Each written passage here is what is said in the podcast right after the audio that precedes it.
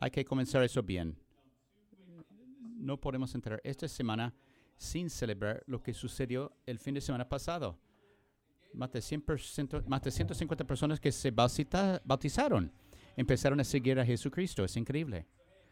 Si fuiste uno de esos 150 personas, tu siguiente paso es ser parte de una célula. Y nos gustaría que visitaras Conexión Central y te pueden ayudar a conectarte. Estamos comenzando una nueva serie de sermones y estamos entusiasmados de tenerte con nosotros y escogiste buen fin de semana para empezar con nosotros. Se llama GOAT en inglés, que es cabra, pero no tiene que ver con animal. Significa el más grande de todos los tiempos. Y si eres hombre de deportes o persona que le gusta los deportes, se utiliza en los deportes. ¿Quién es el mejor baloncesto de todo el tiempo? ¿Michael Jordan o LeBron James? Ah, espere, antes de contestarlo. Yo me crecí en los ochentas y yo me crecí con Michael Jordan. Y reconocer que LeBron está haciendo una conversación de quién es el mejor. Y él hizo un tiro anoche que ganó el juego. Si eres nuevo, debes saber algo antes de ver mi próximo ejemplo. Somos una iglesia que dicen cosas duros uno al otro. Decimos el amor en, en gracia o la verdad en- con amor. No es popular decir en la ciudad de Indianápolis, pero hay que reconocer que Tom Brady e- es el mejor de todos los tiempos. Puedes decir algo contra mí, la verdad duele. Pero cuando hablamos de quién es el mejor programa de baloncesto universitario de todo el tiempo, yo siento que la única manera justa, objetivamente y sin prejuicio, es ver que el equipo tiene más victorias de todo el tiempo, que pertenece a la Universidad, la Universidad de Kentucky. No pudo ayudar, evitarlo, disculpa. Yo pensaba que mis pobres niños, mi niño de seis años, cre- están creciendo en una casa de la Universidad de Kentucky. Mi esposa se graduó de esta universidad. Y no solo están indoctrinados en las maneras de la Universidad de Kentucky, sino también mi papá y su abuelo son fanáticos del equipo de los Patriots. Entonces, ese pobre niño tiene doble golpe en contra. Cada día salió para la escuela con mochila de la Universidad de Kentucky y sombrero con, la, con los Patriots de New England. Entonces, pobre, va a buscar peleas en, el, en la escuela. Esta serie no es acerca de los deportes. Lo que vamos a hablar en esta serie es el concepto de grandeza. Y la grandeza es tierra común para muchos de nosotros. Todos tenemos un deseo na- natural para ser grande. Y la manera mejor de decirlo, todos queremos ser grandes de una manera. Pero vamos a ser como LeBron James o Michael Jordan. Sabemos que no vamos a ser lo mejor, no vamos a ser líderes a nivel mundial, pero tenemos deseo de, ser grandes de alguna manera. Pero vamos a hablar de cómo es ser grande y grandeza. ¿Cómo puedes saber que tu vida vale algo? Que estás haciendo una contribución a este mundo. Y Jesús tiene mucho que decir acerca de la grandeza. Y Él es la persona perfecta a preguntar. Si hay alguien que se puede considerar mejor de todos los tiempos, Jesús está en la conversación. Aunque no te cre- creaste en la iglesia o no crees en Él, ni te consideres cristiano. Todos reveramos y respetamos a Jesús dos mil años después y todavía hablando de Él. Es la persona más popular que ha caminado en la tierra. Y en muchas de nuestras mentes define la grandeza. Y no tenemos problemas con Jesús. Entonces, si tienes problemas con Jesús, tienes problemas con Madre Teresa. Es buen hombre. El problema con Jesús es cuando vas más allá que la idea que era buen hombre, empieza a ver sus enseñanzas. Y sus enseñanzas fueron muy problemáticos para tú y para mí. No, enfrentaron realidades que enfrentamos cada día. Y provocaron a muchos cambios y siguen provocando cambios sus enseñanzas. Su enseñanza acerca de la grandeza nos va a hacer enfrentar una verdad fea. Va a decir que hay un camino que tú y yo siempre tomamos en nuestra perseguida de grandeza en- o nuestra búsqueda de grandeza, de ser grande. Y hay un camino que seguimos en nuestra búsqueda para hacer nuestras vidas significativas. Y ese sendero o camino tiene consecuencias feas. Y Jesús lo va a enseñarlo a nosotros y presentar otro camino. Vamos a capítulo Marcos 10. Pu- Puedes ir a Google, puedes hacer aplicación. Y si no tienes nada, la pantalla va a tener el versículo.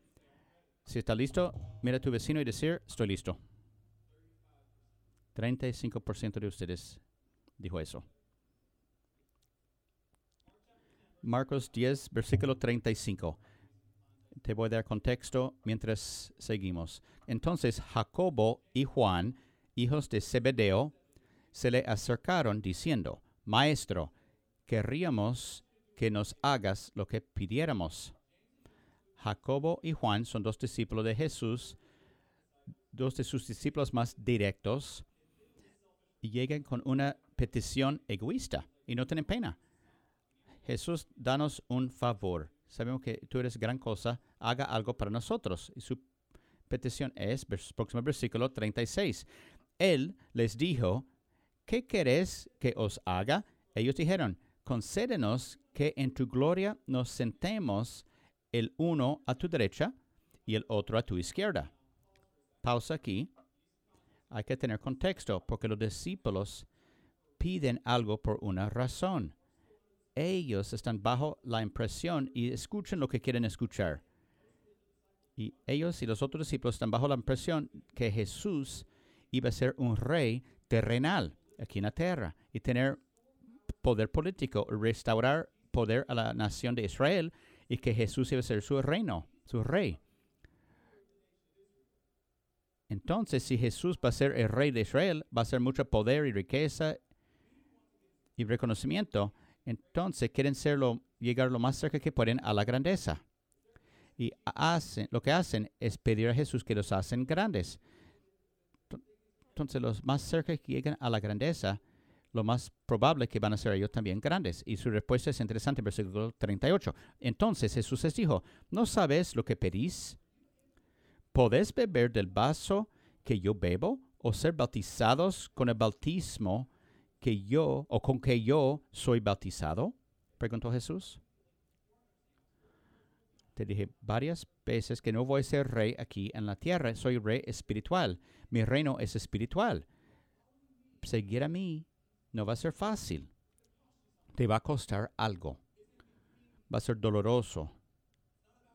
No tiene que ver con ganar con fortaleza y estado. Va a doler. Y los discípulos aún no escuchan.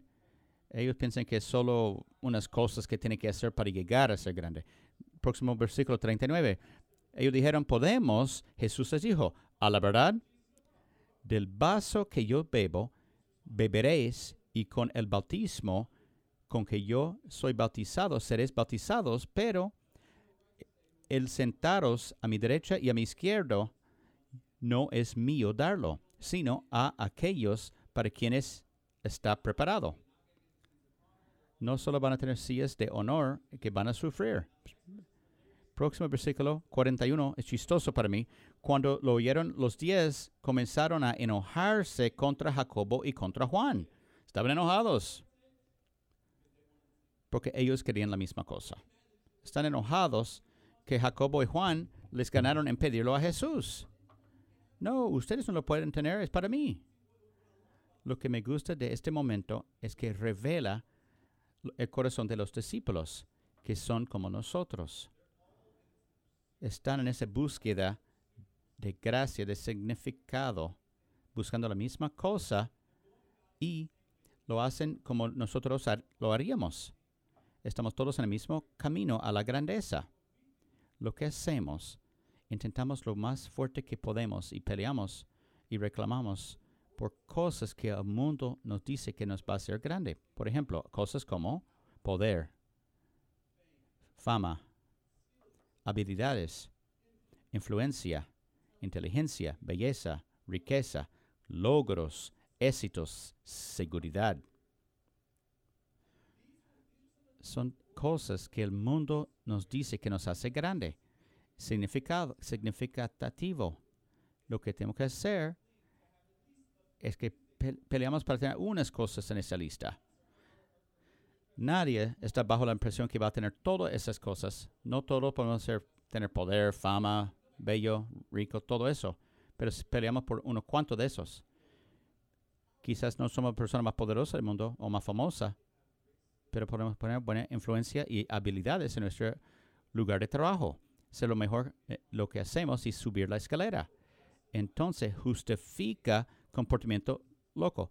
Trabajar muchas horas para adquirir las habilidades y influencia, porque vale la pena, porque sacrifica tus amistades y familia y tu salud personal, pero vale la pena porque vas a recibir las cosas que te hace grande. No puedes ser la persona más inteligente del mundo, pero puedes controlar tu belleza, ir al gimnasio, mejorar tu dieta, comprar ropa nueva, hacer mejor tu pelo y puede juntar belleza con un poco de fama y hacer escribir cosas en el media social. Y antes de saber, tienes belleza y fama. Y después tú pones tu personal, o tú pones tu, uh, e, quién, eres con eso. ¿Y por qué buscamos, gastamos tanto tiempo gastando o gastando tiempo en, fijarnos en nuestra riqueza o logros o éxitos? ¿Por qué ponemos tanto presión a nuestros niños para comportarse y, y empeñarse? Porque es un reflejo de nosotros. Al final, quizás no tenemos nada en esa lista, pero si los niños salen bien, hicimos bien. Eso es lo que el mundo nos ha dicho, que hay que seguir esa lista y hacer algo en la lista. No digo que hacemos eso con motivos impuros o como somos personas vianos buscando dominar el mundo. No, unos empezamos esta lista con buenas intenciones. Queremos una promoción para proveer para nuestra familia. Y es algo muy noble y admirable. Buena meta. Y muchos escogemos la carrera que escogemos y porque queremos ser mejor en lo que hacemos, porque antes queríamos empezar ayudando a las personas. Muchos desean riqueza, no es por comprar muchas cosas para nosotros mismos, es para cuidar a los que están a nuestro alrededor. Unos empiezan con motivos puros, pero algo pasa. En el camino algo pasa. Y Jesús nos, los, lo va a revelar a nosotros ahora, en versículo 42. Mas Jesús, llamándolos, les dijo, Sabéis que los que son tenidos y mire que todos los discípulos están peleando entre sí para ser grandes. Entonces los junta y dice, llamándolos, les dijo, sabéis que los que son tenidos por gobernantes de las naciones se enseñorean de ellas y sus grandes ejercen sobre ellas potestad. Y, es ese ah, de gobernantes y ah, oficiales o autoridades, no piensa en nosotros mismos es difícil ver, leer esas palabras. Solo pensamos ser presidente o cosas grandes. Pero reinos y gobernantes y oficios y todos nosotros de una manera u otra tenemos algún tipo de poder o autoridad sobre alguien. Y lo que ocurre cuando tiene este poder, lo que hacemos es que lo, lo ponemos sobre sobre la gente y nos pantallamos. Entonces Jesús habla de la autoridad y discípulos que estaban envidiosos. Los discípulos dicen, ponga nosotros en esos, esas sillas, hacernos estas personas, gobernantes oficios, un lado envidioso y otro que se pantalla. Ese parece ser verdad en otras personas, pero no lo vemos en nosotros mismos. Piense del amigo que tenía, que lo conocías cuando era algo y experimentaron mucho suceso de su carrera y riqueza. Después te empiezan a tratar diferente. O eh, si eres soltero y tenía esa sensación de alguien casado que, que piensa, ¿por qué sigues soltero? ¿Qué pasa contigo? O ah, un colega que fue promocionado y lo hacen más difícil para ti para ser movido o promocionado. Vemos ese comportamiento en otros líderes mundiales, celebridades, pero no en nosotros mismos. La verdad fea es que ese versículo es cierto no solo de esa persona, sino también para nosotros. Va a ser muy incómodo. Lo sé que es cierto.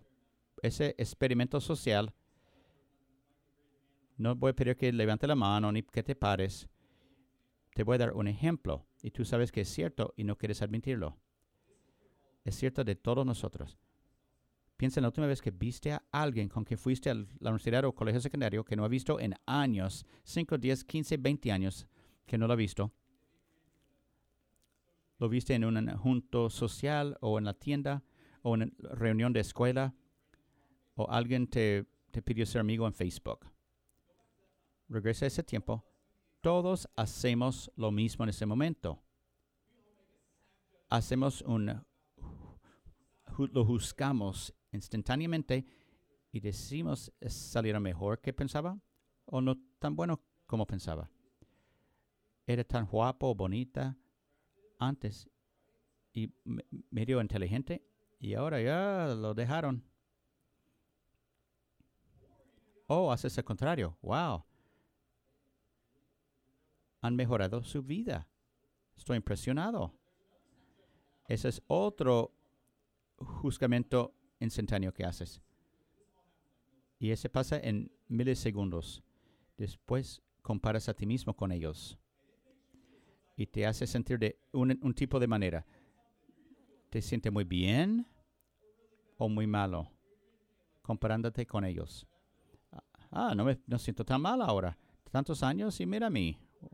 O piensa el contrario. Oh, yo he jugado mucho video, juego video en la universidad, Debe usar más sabiamente mi tiempo o hacer dieta hace tiempo. Y no lo hice. Pero hacemos eso. Porque nuestro camino a la grandeza lleva a la comparación. Cuando clamamos por las cosas que el mundo dice hacernos grandes y significativo, tiene que ver con una comparación. Siempre comparas hacia arriba y hacia abajo. Te puede comparar con alguien más abajo y hacerte sentir bien o compararte con alguien más arriba y te hace sentir malo. Y las comparaciones tienen consecuencias feas en, cuanto a nuestro camino a la grandeza. Eh, roba alegría. La comparación nunca te lleva hacia la paz.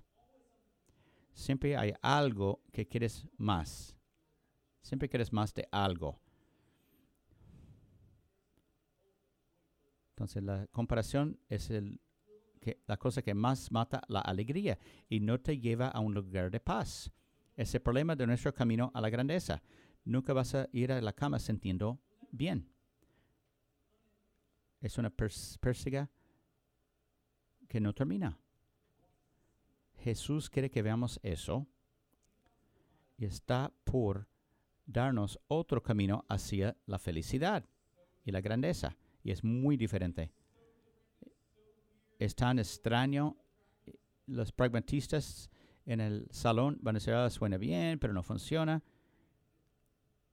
Te voy a alistar para las cosas que son diferentes. Primera palabra dice, dice, dice, pero no será así entre vosotros. Marcos 10, 43 a 45. Entonces, pero no será así entre vosotros, entre mis seguidores. Va a ser diferente. Vamos a tomar un camino diferente. Sino que el que quiera hacerse grande entre vosotros será vuestro servidor, y el que de vosotros quiere ser el primero será siervo de todos. Porque el Hijo del Hombre no vino para ser servido, sino para servir, y para dar su vida en rescate por muchos.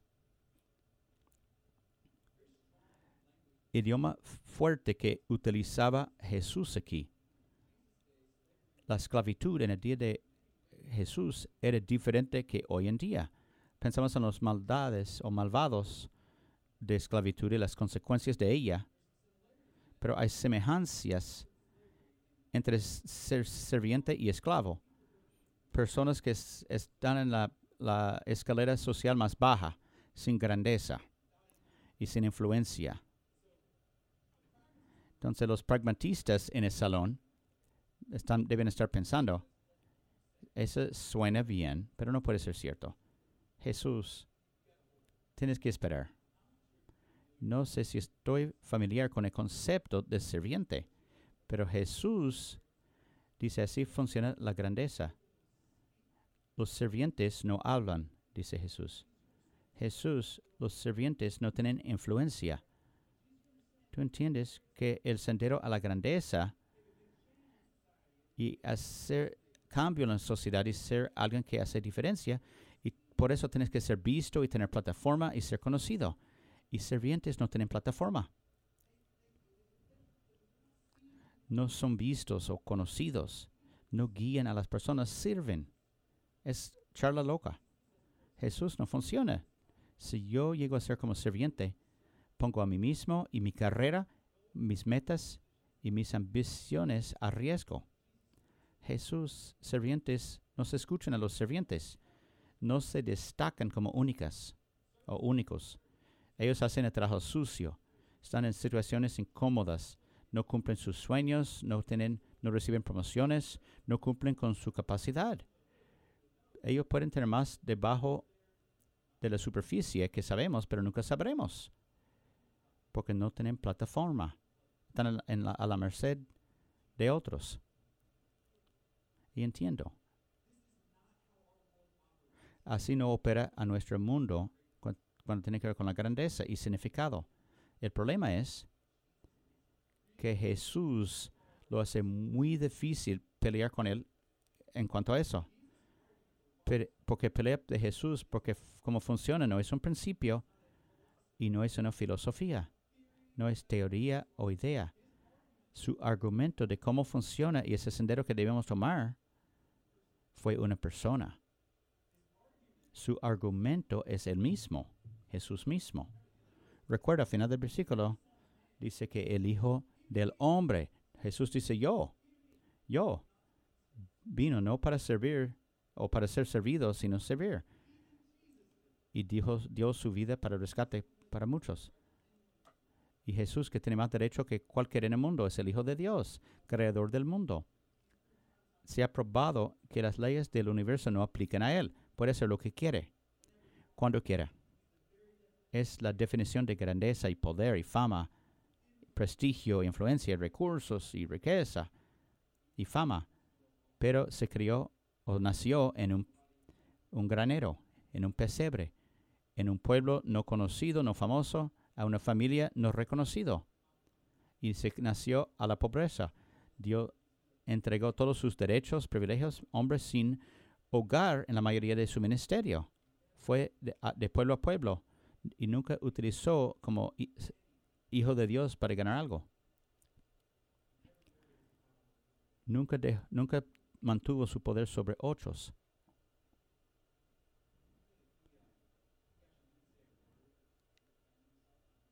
Él no dijo, dio ninguna palabra para defenderse al final cuando podía era como un cordero para la matanza. Quedó silencioso. Jesús no salió como destacado. Era hombre común judío, con nombre común, se veía como hombre común.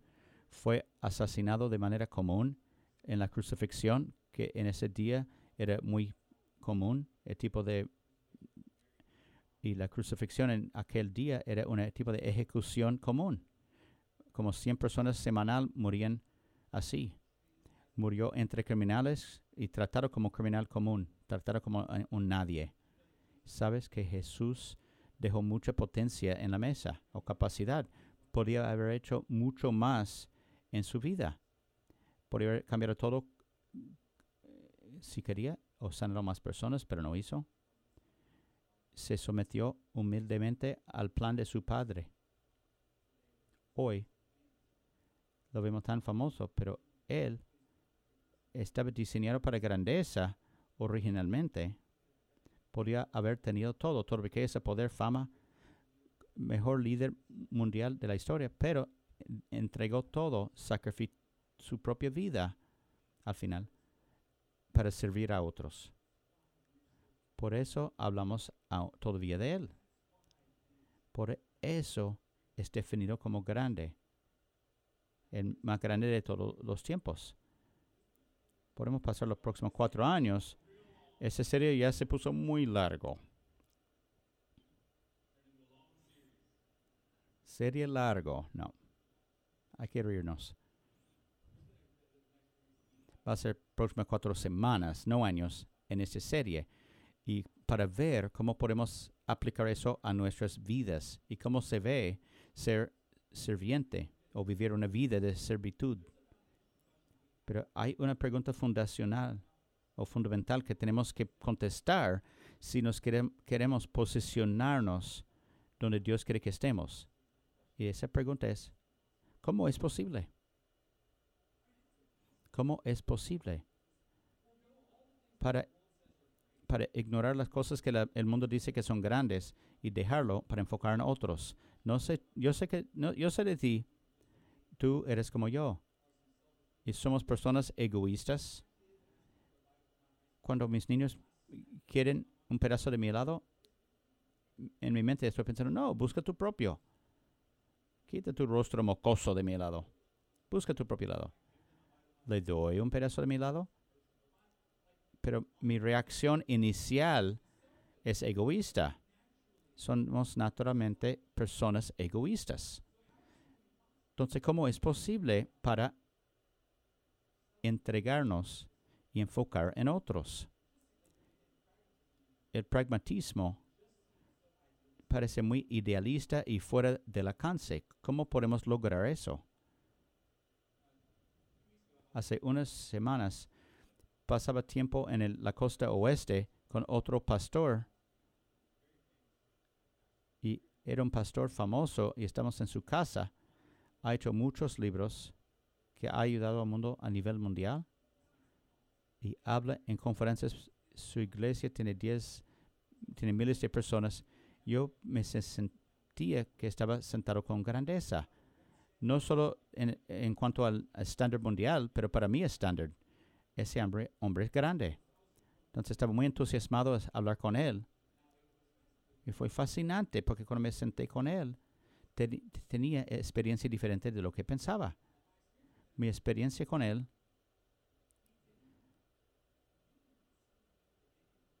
y él no pensó que nada que hacía en este mundo era significativo no hablaba mucho de eso. No parecía que estaba envuelto en lo que ha hecho. Y refiere a otras iglesias de, quienes aprendía y que eran mucho más pequeñas que su iglesia. Es extraño hacerlo así, pero me di cuenta que hace cosas extrañas con su tiempo. Uno de sus llamados es para ayudar a otros pastores. Y cuando recibe pastor cualquiera que lo llame, él pone, fue, él hace tiempo en su calendario de media hora para hablar con ellos. Aunque sea pastor de iglesia de 30 o de 30 mil. Entonces, él le gusta servir. Y la asistencia, no se él no se da cuenta, solo sirve de maneras no egoístas. Y lo que me chocó más, que estaba tan en paz tan cómodo con quien era. Él sabe sus debilidades y fue honesto. No parecía que él estaba en la misma carrera que los demás, pidiendo más liderazgo, más poder. parece que no hacía esta carrera. Estaba muy en paz. Y lo dijo también. Y nunca olvidaré que dijo que siento que estoy empezando en la tercera base, con ventaja, porque no tengo ese, ese ah, empuje competitivo o este deseo competitivo para lograr más y más cosas. Hacer libros, sí, ¿qué importa? No tengo este deseo. No voy a cama cada noche pensando que tengo que lograr más. Tengo que seguir. Porque no creo que tengo nada que probar.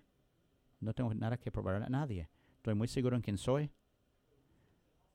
Y dice honestamente, yo trabajo lo más fuerte que puedo, lo que está frente a mí, circunstancias corrientes, y vuelvo a casa y tomo una siesta. Suena increíble, porque para ser honesto, lo escucho y para ser honesto con ustedes, no soy yo eso. Eso no es, soy yo. Siempre estoy batallando en mi cabeza y corazón en, en saber si, si valgo, si puedo hacer más. Soy grande. Y todos peleamos con todo eso, si soy suficiente, si soy significativo o no. Y Dios está trabajando conmigo en eso. Y pregunté, ¿cómo llegaste ahí? ¿Cómo llegaste en tercera base? ¿Cuál es tu ventaja? Y nunca olvidé su respuesta. Empecé en tercera base con ventaja por mis padres. Mis padres son mis héroes hasta hoy en día son las personas más grandes que conozco. Ya están muertos, pero son las personas más grandes que he conocido. Ellos me amaban con amor incondicional. Nunca puso trabajo frente a mí. Estaban en cada evento deportivo y no me juzgaban según mi desempeño o para ser mejor que era o hacerme sentir mal si no logré nota correcta. Solo estaba ahí para lograrme sin condiciones. Y no importa mi vida que he hecho o mi carrera, los éxitos o lo que piensan los demás de mí, yo voy a mi casa al final a unos padres que me aman. Ellos creen que soy algo especial porque soy su hijo. Eso es lo que me ayudó a empezar en la tercera base yo no pude ser, olvidar de ser recordado de Jesús y un momento en su vida cuando fue bautizado. Y señaló el comienzo de su ministerio. Y algo pasó en su bautizo, Mateo 3, 16 a 17. Fue al principio, el comienzo de su ministerio, antes de cumplir cualquier cosa. Antes no había sanado a alguien ni predicaba sermón, no tenía ningún seguidor, nada de los elogios ni reconocimiento que el mundo diría que es significativo. Pero dice, después que fue bautizado, subió luego del agua y he aquí los cielos le fueron abiertos y vio el Espíritu de Dios que descendía como paloma y venía sobre él y hubo una voz de los cielos que decía, este es mi Hijo amado en quien tengo complacencia. Entonces, antes de hacer cualquier cosa, no ha logrado nada se creó en la pobreza, en seclusión, nadie sabe de él. Y, y el Padre, Dios dice, este es mi Hijo amado, en quien tengo complacencia. Jesús estaba libre para dejar la grandeza de este mundo, o la cosa que dice el mundo que te hace grande, no importaba a él, porque no, no encontró su significado ahí. Lo que le hizo grande era amor de su Padre Celestial amor sin condiciones. Y soy grande, dice, porque mi Padre Celestial dice que soy grande. Por eso sabía que era valioso. Y esa pregunta que debes tú preguntarte o hablar en tu grupo. ¿Qué te hace valioso? ¿Qué te hace valioso? ¿Qué te hace significativo? ¿O qué te hace valer la pena? Porque tienes que saber que a pesar de los éxitos en tu vida, a tus logros o cualquier cosa en este mundo o que tú haces o a pesar de lo que piensan de ti, tienes que saber que tu Padre Celestial te ama. Está loco por ti. Y tienes que saber en cada de las cuatro iglesias ahora que puedes comenzar en la tercera base con ventaja a pesar de tu crianza o cómo te trataron tus padres celestiales. Saber que a, a tu Padre Celestial te importa. Él te, te hizo en, en tu madre como Él quería que fuera y eres valioso para Él porque te ama. Cuando llego, lle- llevo mis niños a la casa de 6, 3 y un año, le hago la misma pre- pregunta cada noche. No les pongo cama sin hacerle pregunta. Ellos creen que es chistoso, pero yo significo cada palabra. Les miro la palabra. A pesar de lo que pa- pase lo que pase, siempre te amaré. Y no hay nada que puedes hacer para que yo deje de amarte. Porque quiero que sepan como su Padre Celestial piensa de ellos y su Padre terrenal, o aquí en la tierra piensa de ellos. Quiero que sea cierto en su vida. A pesar de lo que pase, siempre los voy a amar. Y no hay nada que pueden hacer, equivocar para, que, para, que de- para hacerme dejar de amarles. Pero así te siente Dios por ti. No hay nada que puedes hacer para hacerle dejar de amarte. No importa lo cuánto que has equivocado o qué secreto estás escondiendo o lo tan malo que tú crees que es. Tienes que saber que no hay nada que puedes hacer para hacer a Dios dejar de amarte. Podemos comenzar ahí y hacer la fundación de- nuestra vida en su amor.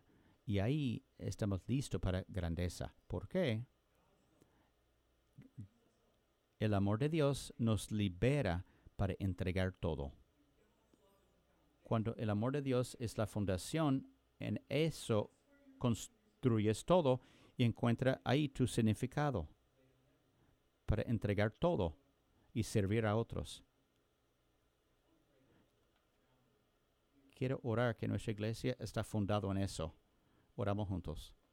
Jesús, te amamos, pero te amamos porque primero nos amó. Y no lo merecimos. Y tu amor ha cambiado a nuestras vidas. Ha cambiado todo. Y soy recordado cuando dijiste que tu amor para nosotros es como un pastor que tiene 100 corderos y se desvía uno y se pierde. Entonces, si fuera nosotros, tú dejas los 99 para encontrar el perdido. Así es tu amor para nosotros. Y eso no asombra. No lo merecemos. Somos tan agradecidos por eso. Oro, Dios, ahora que como iglesia que nos funda en tu amor, ayúdanos a dejar la cosa del mundo o buscar significado en esas cosas. Saber que nuestra posición como hijos y hijas del Rey del universo es seguro. Que pertenecemos a ti y somos amados por ti. Y oro si alguien que no te conoce no ha recibido tu amor y gracia, que convicta a e- ellos con la realidad que es cierto, que tú eres el camino y la luz, la verdad. Te amamos y pedimos que nos ayude a aprender cómo ser grandes. Y lo pedimos en nombre de Jesús. Amén.